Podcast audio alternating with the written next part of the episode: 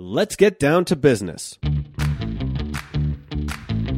Welcome to Profits and Purpose, a Colorado Business Roundtable production that unapologetically tells the story that business is good through conversations with Colorado's business leaders.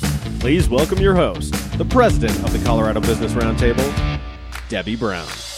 Thanks for joining us today with Colorado Business Roundtable's podcast, Profits and Purpose. And we're so excited to welcome one of my favorite people in Colorado, Matt Adrian, who is with G5 Financial. And part of what Matt does, he's got a very impressive bio and really gives back to the community. But really, what he does ultimately is help people realize their dreams by helping them plan financially. So, welcome, Matt Adrian, to the show. Thank you, Debbie. I appreciate the opportunity to be on your show. Tell us a little bit more about you. What's your what's your journey, how you got to work for G5 Financial, and a little bit more about you personally. Sure. Well, I have lived in Denver from the age of four, but I wouldn't say I'm from Denver. I graduated high school from Highlands Ranch, and from there went on to graduate from Drake out in Iowa and I started working for Great West Life, and that's kind of how I got my start into the financial industry. It, they're now known as Empower, obviously, with taking over the stadium. So I was uh, working in their 401k, 403b department for six years. Then in 2006, decided to leave Great West and join the family business of Adrian and Associates. This was prior to G5 Financial Group. And this shift was really because I saw an inequity in the diversity of my industry. So I set out to change that issue and still fight that today. One of my main passions is bringing that inclusivity to the industry and I would say the financial arena. Oh, interesting. And tell me more about the family business. Who works for the family business? How long has it been oh, uh, sure. in operation? Well, Adrian is kind of the patriarch, is my dad, and he started the business in 1983. And in 1983, there wasn't really a fee based platform for financial advisors. So he was one of the first fee based advisors in Colorado. Along with him, we, we also have Cindy Marker, who was the first female CFP and to go through that process. So we have wow. a very eclectic ancient history kind of in the financial world in 19, you, you know, from 1983 to now. J- just so you know, my brother is also in the industry. He kind of does what I do. well, I know your brother, and I'm sure he'd appreciate that you gave him a shout out. Of course, you have to give a shout out to your brother, right? Absolutely. So, one of the things um, you mentioned a little bit about why this industry is interesting for you from kind of your personal, you know, passions. Tell me more about your commitment to give back. One of the things that I think has led us to be friends, I think, is this commitment to philanthropy, commitment to helping others. And I know that's a really big part of who you are. So tell me more about what you do um, philanthropically. I'm not going to give it, go into specifics about certain charities that I help, but I want to take you back a little bit of, to why I feel like for me this is a passion, and that go, goes back to my grandpa and again my dad in that they instilled the three T's. And these three T's are time, talent, and treasure. And I think it's important for us as a society to give those back. So uh, as I've matured, I've realized that these these three T's fluctuate in each of the seasons of my life, as I'm sure you do too, Debbie. And I really want to take the time in the podcast is to look forward to saying, hey, this is where I would like the G5 group to help be committed to helping the communities that each of us are involved in. And then that way we can affect change on a greater scale. Oh, that's really good. And I've seen that effort even with, you know, our friendship on you giving advice to my kids as young adults starting out and just how critical it is for um, especially young people, I think, to learn good habits of saving and investing at a really early age and just setting that money aside. Right. And, and we're fortunate that we have that ability to, like, we have that connection. And what I'm trying to do is get that connection outside of just our sphere and into different communities that we might not have that reach to. Mm-hmm. And tell me more. I think I missed this part when I was asking you about G5 Financial, but is there a specific mission for G5 that you want um, you want us to know about? Yeah. So the mission is to provide fiduciary, prudent financial strategies to each client on a personal level. And we can get into more about like what fiduciary means, you know, down the road in the podcast. But we've really, the G5 group is really two families that have come together. We have husbands, wives, children, all working to succeed in this mission. And it's an exciting environment to work in and our clients feel that energy, I think, of being part of the family. As you know, you've met, I, I believe, Larry, who's one of our other principals. You've you bet Lowell, I know that. And so yeah, it, it, it's a fun dynamic uh, group, and I'm I'm really looking forward to the the change that we see in the future. To bring it back to providing prudent financial strategies, I, I would throw out one of those examples would be kind of like the, the cost of the investment strategy that somebody might have put together through another financial advisor. It's really looking at that holistically to make sure it makes sense on a cost basis for what they're getting. Well, and um, it sounds really complicated. I think for me, it's just can I sleep at night and can I someday retire? That's probably as simple as I want it to be. And especially now, I mean, we live in such turbulent times. I think we've seen other turbulent times before economically, but gosh, since January 2020, when I was concerned about, uh, you know, a certain business plan for Colorado Business Roundtable. And now, you know, it's only June and I feel like it's been years because we've had, you know, we're still struggling with some global pandemic fears, now economic devastation. Um, unemployment numbers that are really horrible. You know, obviously it's it's a it's people's lives. It's not just unemployment numbers. So in these turbulent times, you know, why is having a financial plan even more important? Well, one, it's a strategy like we just talked about, but let me take you back. What happened in 1999? Hmm, boy, that's a tough one. I don't even Y2K. remember uh, Y2K. We had the whole Y2K tech bubble thing going on, and everybody's like, "Oh, doom and gloom, world's coming to an end." Everybody's talking about everything.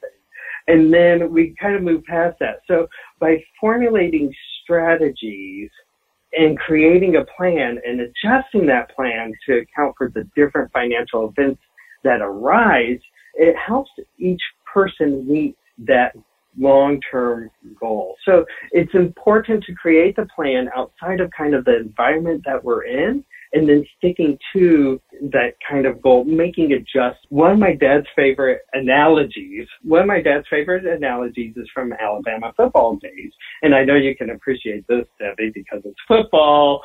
Um, yeah, I love it. 70, so, so back in the 70s, um, my dad was part of the Alabama Crimson Tide kind of coaching staff, I'll say. And they were down in the, uh, the first half by three touchdowns. And Coach Bryant at the time knew that he had to change the strategy of using that wishbone because you know they started the wishbone back then under him and and for a shot to win that game. So at halftime he decided to change that offensive strategy and by doing that they actually won the game by one field goal by breaking the wishbone, which was kind of unheard of back then.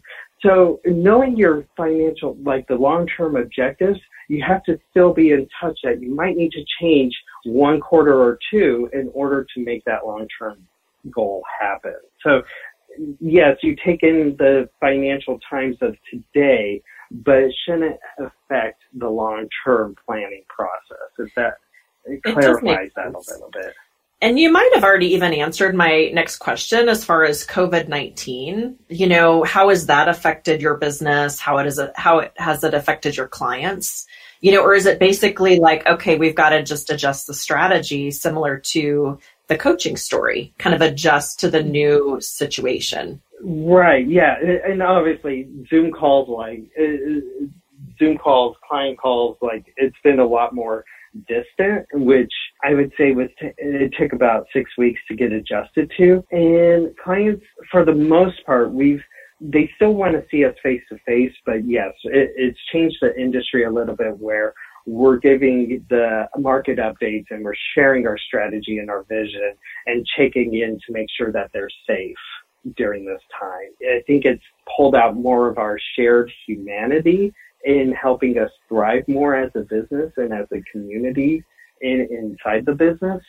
And it also highlighted, uh, I noticed a lot of the clients, they're worried about the return, but they're not as worried as they used to be.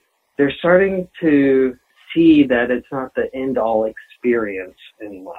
More of a holistic view of right.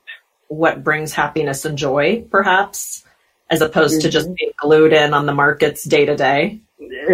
Exactly, Debbie. Well, interesting. And I would think, especially with, again, the, the fears of the global pandemic, you know, aren't monetary. There's, there's a lot of fears regarding health issues as well that might put some things back into balance.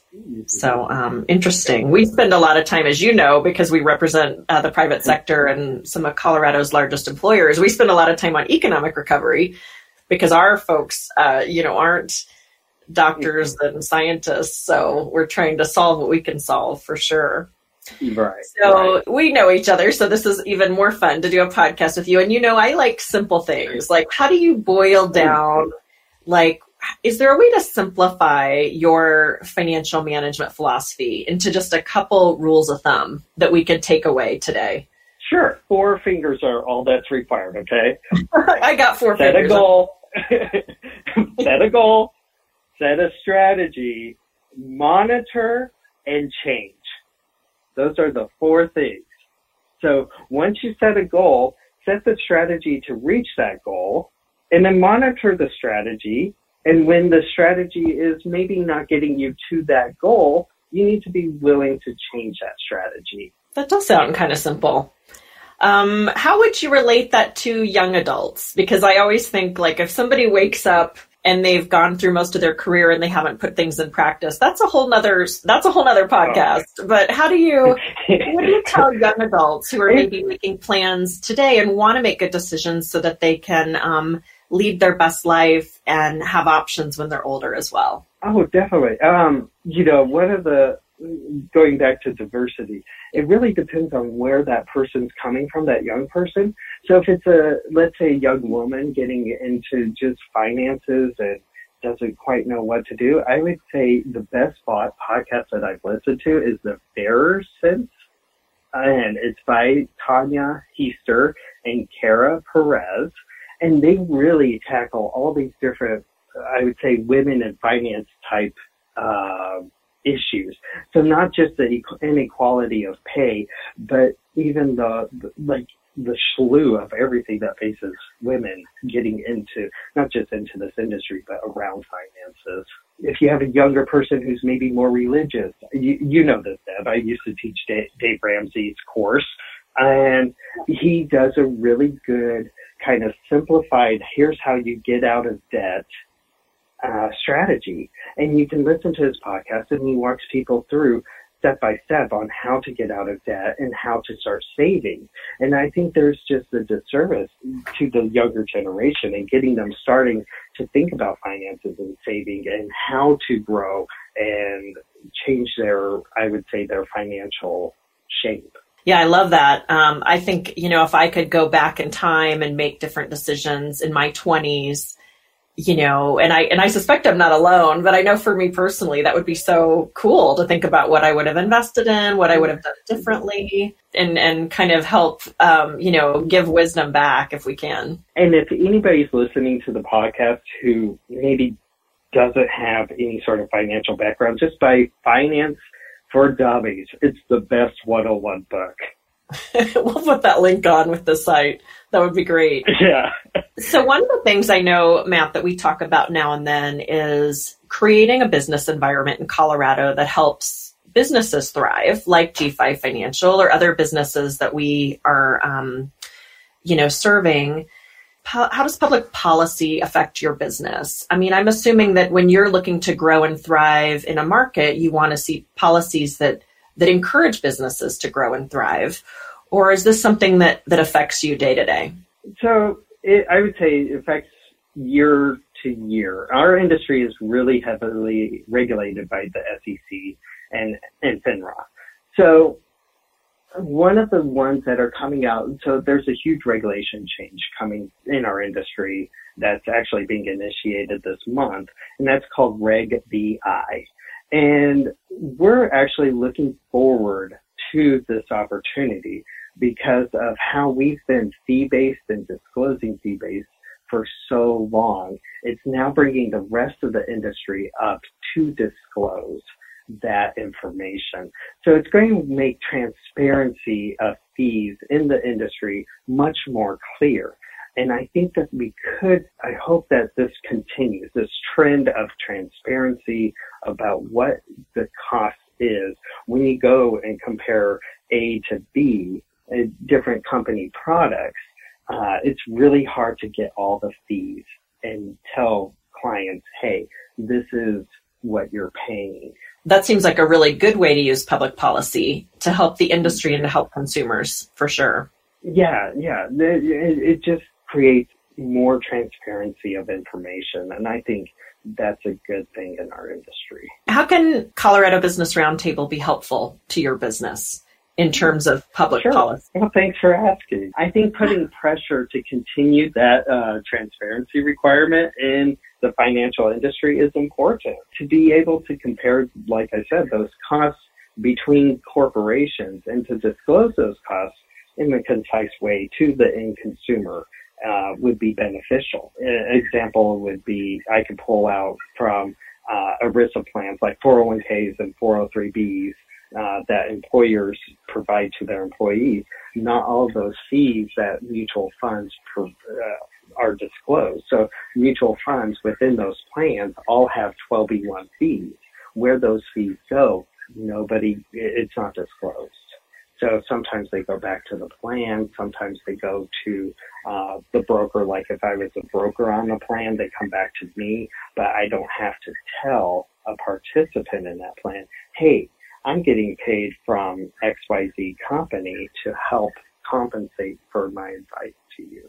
So I think mm-hmm. once all that those that information is disclosed, that helps people understand. Okay, here is the actual cost of what I'm doing in, uh, financially. That's great information. I don't think I ever knew that, Matt. That there were sort of these sort of behind the scenes fee structures in your industry. So you know, whatever we can do to be helpful in that seems like it's a super win for consumers and for people who are trying to make good decisions oh to have all the facts available. Exactly. It, it, it's more in helping the end consumer make the best decision for them, which goes back to us being fiduciaries. It doesn't matter if you're a client or not. I want to make sure that my fiduciary role is to help everybody be more informed. Okay. It's a good way to kind of wrap up our time together. And I've really appreciated the advice you've given to me over the years to help me be more informed about just the financial world in general. And uh, really enjoy giving um, information about G5 to our partners so that they can get more information as well. So thank you, Matt Adrian with G5 for joining us today. Thanks for the invite, Debbie. Appreciate it. You bet. And thanks everyone for listening in to Colorado Business Roundtable. And we look forward to bring you, bringing you more business leaders from Colorado to tell their stories. And uh, it's been wonderful to be with you all today. Securities and advisory services offered through Geneos Wealth Management Incorporated. Member FINRA SIPC. This has been a presentation of the Colorado Business Roundtable. Be sure to check out all of our episodes on podcatchers everywhere and cobrt.com. Our technical producer is John Ekstrom in Deft Communications. Thank you for listening to Profits and Purpose.